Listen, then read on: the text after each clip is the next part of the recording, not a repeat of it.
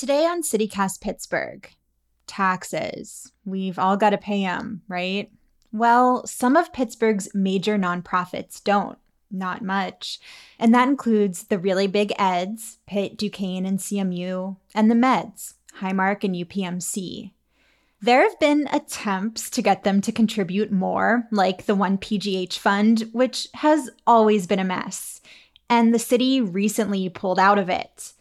Public source reporter Emma Folts is here to explain it all. It's Tuesday, September 20th. I'm Mallory Falk, and this is CityCast Pittsburgh.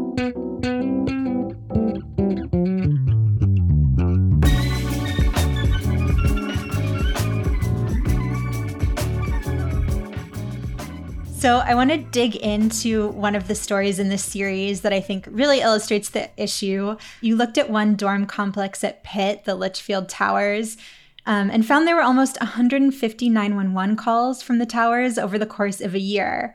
Um, and some of those were for real emergencies, but also like firefighters and police came out once because what a kid forgot to add water to their mac and cheese before they put it in the microwave and it got yes. smoky. yeah. so a uh, typical college dorm behavior, but drew out city services. Um, Absolutely.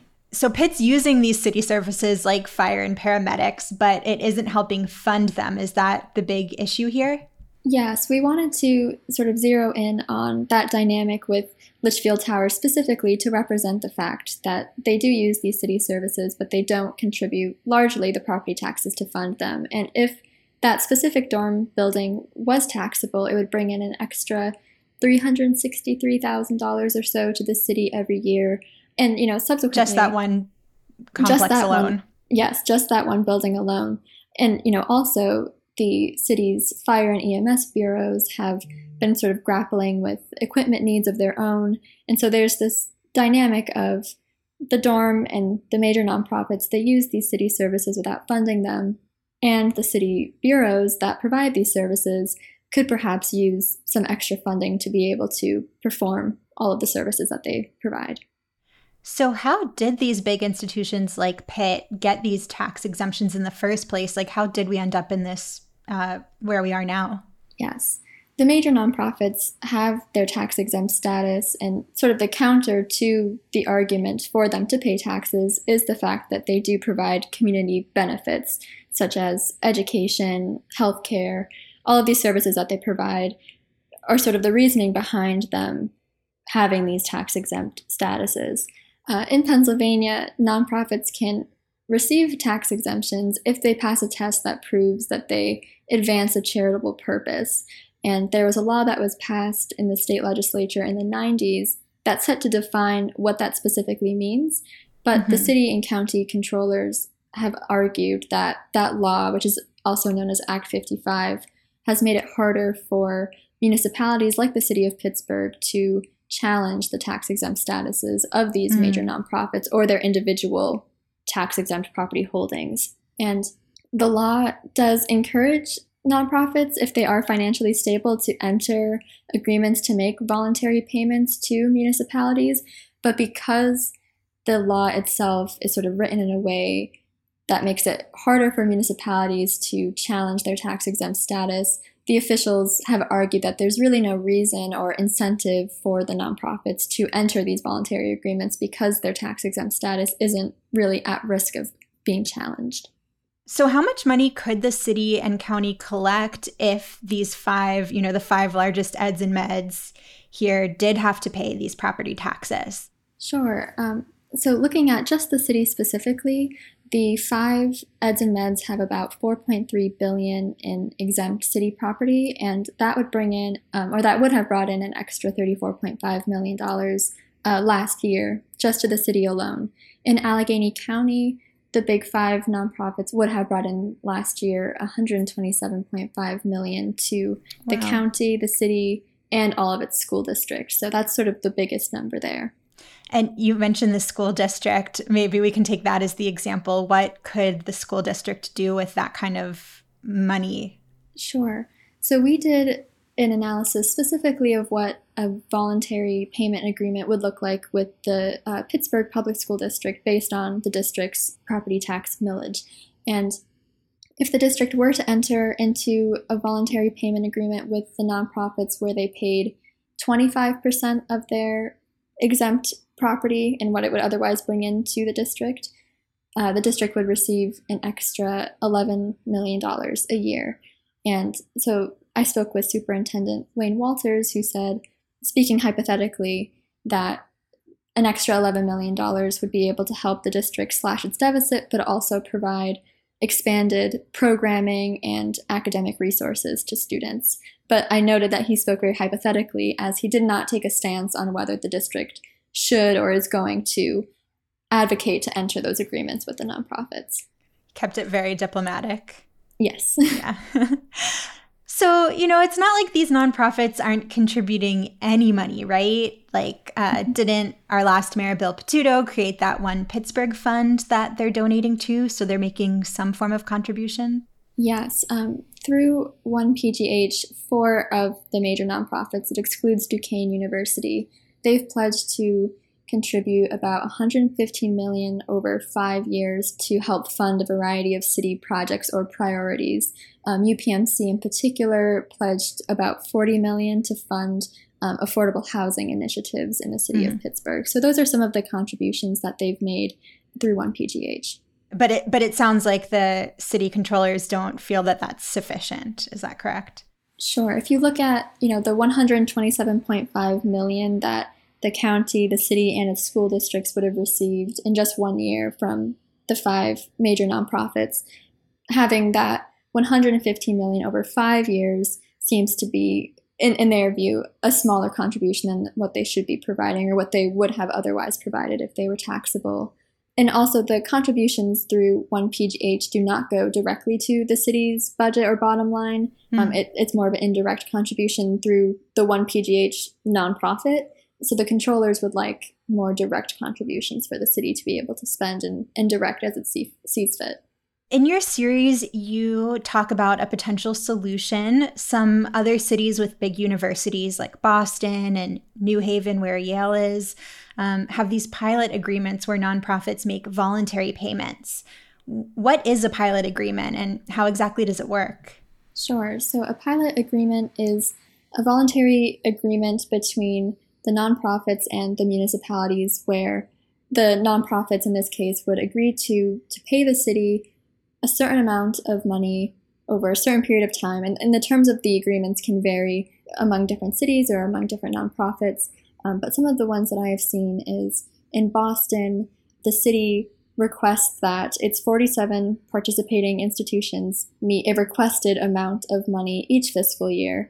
Um, and the nonprofits who participate in the program can either provide that requested amount of money through cash contributions directly or through what they call community benefits credits, which could be a university providing a scholarship um, to students. I've seen other cities have agreements where the university sets a certain amount of money that they're going to be paying the municipality directly over a certain amount of time and the, the municipality may provide services in exchange, such as reserving streets or parking spots for the universities, hmm. and, and that sort of thing. So they, they vary, but those are two of the agreements that I that I've seen.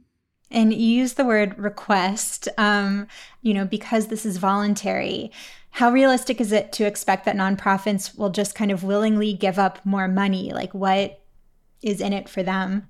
municipalities do tend to lack the leverage to get nonprofits to the table to enter these voluntary payment agreements. But one piece of leverage that they could have, or at least one argument that they could use, is sort of this basic fairness argument, acknowledging that the nonprofits do provide services to the city, and the city does provide services to the nonprofits. But in order to keep that dynamic working as well as it should, the city would be would like to have additional funding from the nonprofits to be able to operate as best as it can and to provide the services as best as it can.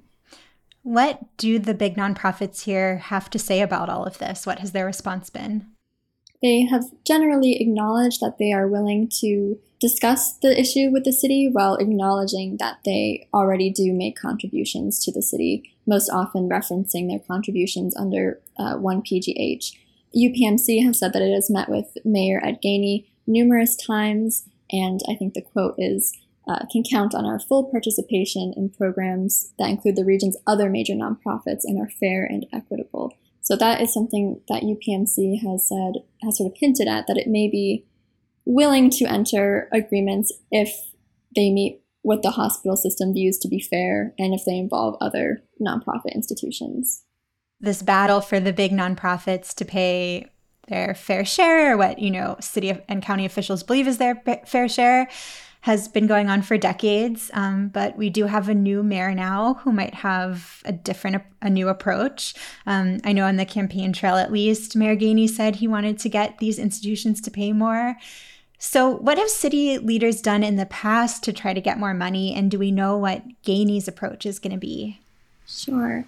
So, in the past, uh, most notably in 2013, former Mayor Luke Ravenstahl uh, sued UPMC to challenge its tax exempt status. UPMC countersued the city, and early in Mayor Bill Peduto's tenure in 2014, uh, he dropped the lawsuit and pursued contributions under 1PGH. Mayor Ed Gainey has criticized 1PGH as being sort of too little or too late, and uh, he has made it, as you mentioned, a campaign priority to get the major nonprofits, or at least some of them, to pay their quote unquote fair share. Um, so far, what that has looked like in terms of his administration's communication with the media is just acknowledging that they have been in talks with some of the major nonprofits throughout the summer um, but it's unclear what those talks have entailed or what the nonprofits' perspectives of entering potential agreements or coming to some sort of solution with the city, what that might look like. So, so far, that's sort of a t- TBD, to be determined approach from the mayor, but he has mm-hmm. at least said that they are in talks. And from looking at pilot agreements in other cities and talking to experts for this series, what did you learn about? Is there any kind of consensus on what the best approach is for, you know, municipalities who are hoping to try to get more money from their biggest uh, nonprofit institutions? Yeah, we did learn about some helpful approaches. Um, as I mentioned, that basic fairness argument is is a good um, tool that municipalities can use to try and convince nonprofits mm-hmm. to come to the table. But also, the experts that we spoke with recommended taking a more collaborative approach instead of a combative one, where you aren't threatening the tax exempt status or you aren't hinting that you may challenge an institution's tax exempt status. Um, you want to keep the negotiations as amicable as possible and recognize that they want to keep their tax exempt status. And also, it may be helpful to loop in smaller nonprofits or mid sized nonprofits, not these mm-hmm. major institutions alone, just so that the agreements are more all encompassing and it does not feel as though you're only targeting the largest institutions. In Boston, for example, there's 47 participating institutions in their voluntary agreement from a variety of sectors. And, you know, there may not be 47 large eds and meds in Pittsburgh, but there could be smaller nonprofits that mm-hmm. the city could seek agreements from as well. Emma, thank you so much for joining us. Thank you so much for having me. And we just touched on the basics of Emma's reporting here. Her series gets into the nitty gritty of what's happening with 1PGH, looks at a pilot agreement with hospitals in Erie, and so much more. It's called The Exempt Dilemma, and you can read the full series at publicsource.org. We'll drop a link in our show notes.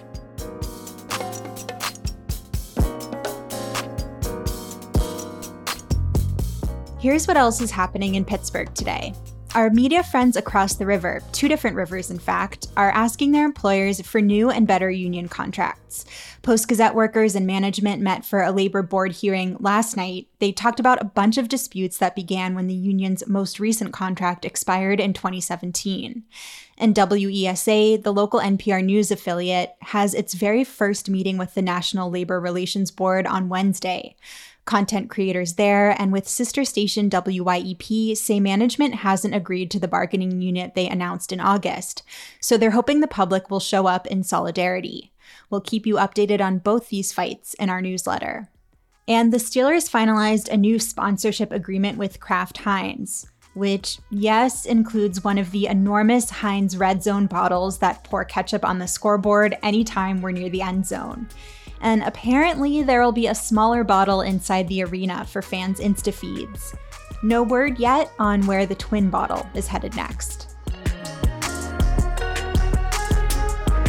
That's all for today here on CityCast Pittsburgh. If you enjoyed the show, rate and review us. It really makes Morgan feel good. And subscribe to our morning newsletter. We'll be back tomorrow morning with more news from around the city. See you soon.